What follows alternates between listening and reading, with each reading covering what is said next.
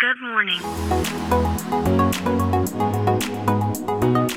Bom dia, Califórnia. Bom dia, Brasil. Aqui quem fala é Felipe Janetti, diretamente de Palo Alto, Califórnia, no coração do Vale do Silício.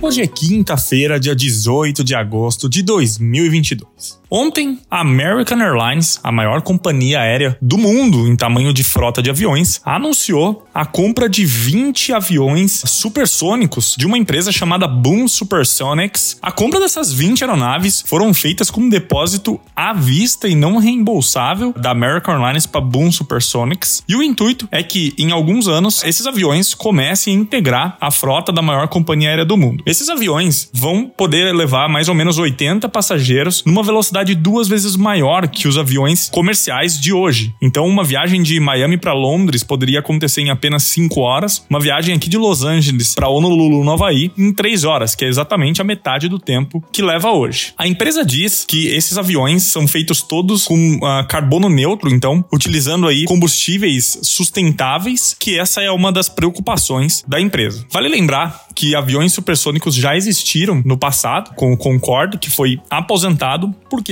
chegou o um momento que a velocidade não era tão importante quanto o custo de operação da aeronave. Essa operação dessas novas aeronaves que a American faz a compra, estima-se que cada ticket de um voo como esse não deve custar menos de 10 mil dólares. Porém, o que a empresa está mirando é um pequeno nicho de mercado, o mercado business, o mercado de negócios, que está mais propenso a pagar mais por uma passagem aérea para ganhar tempo, porque na conta, na nas horas economizadas de um executivo, o tempo faz diferença e talvez faça sentido pagar mais por um ticket e ter uma velocidade muito maior de viagem. Com esses preços, é inviável né, que isso se torne popular no mercado de turismo, porque o turista dificilmente paga muito mais para ganhar algumas horas na sua viagem. Bom, viajar, né, é algo que leva tempo, né, e aqui a pandemia destruiu parte desse negócio de business, porque muitas coisas que eram feitas presencialmente começou a ser feito de forma online, mas existe sim esse mercado ainda, e por isso a aposta da American Airlines em comprar 20 aeronaves. Vale lembrar que o Elon Musk também está trabalhando em aumentar a velocidade, né, das viagens de nós humanos, mas o Elon Musk ainda deve demorar um tempo a mais, porque a proposta dele muda, é sair dos aviões e vai para foguetes e poderia conectar nós a 40 minutos de qualquer lugar do planeta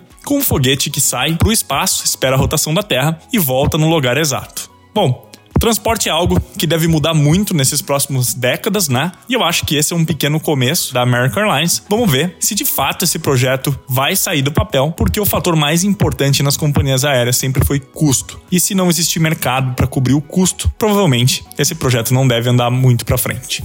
Bom, então é isso. A gente fica por aqui. Amanhã tem mais. Tchau.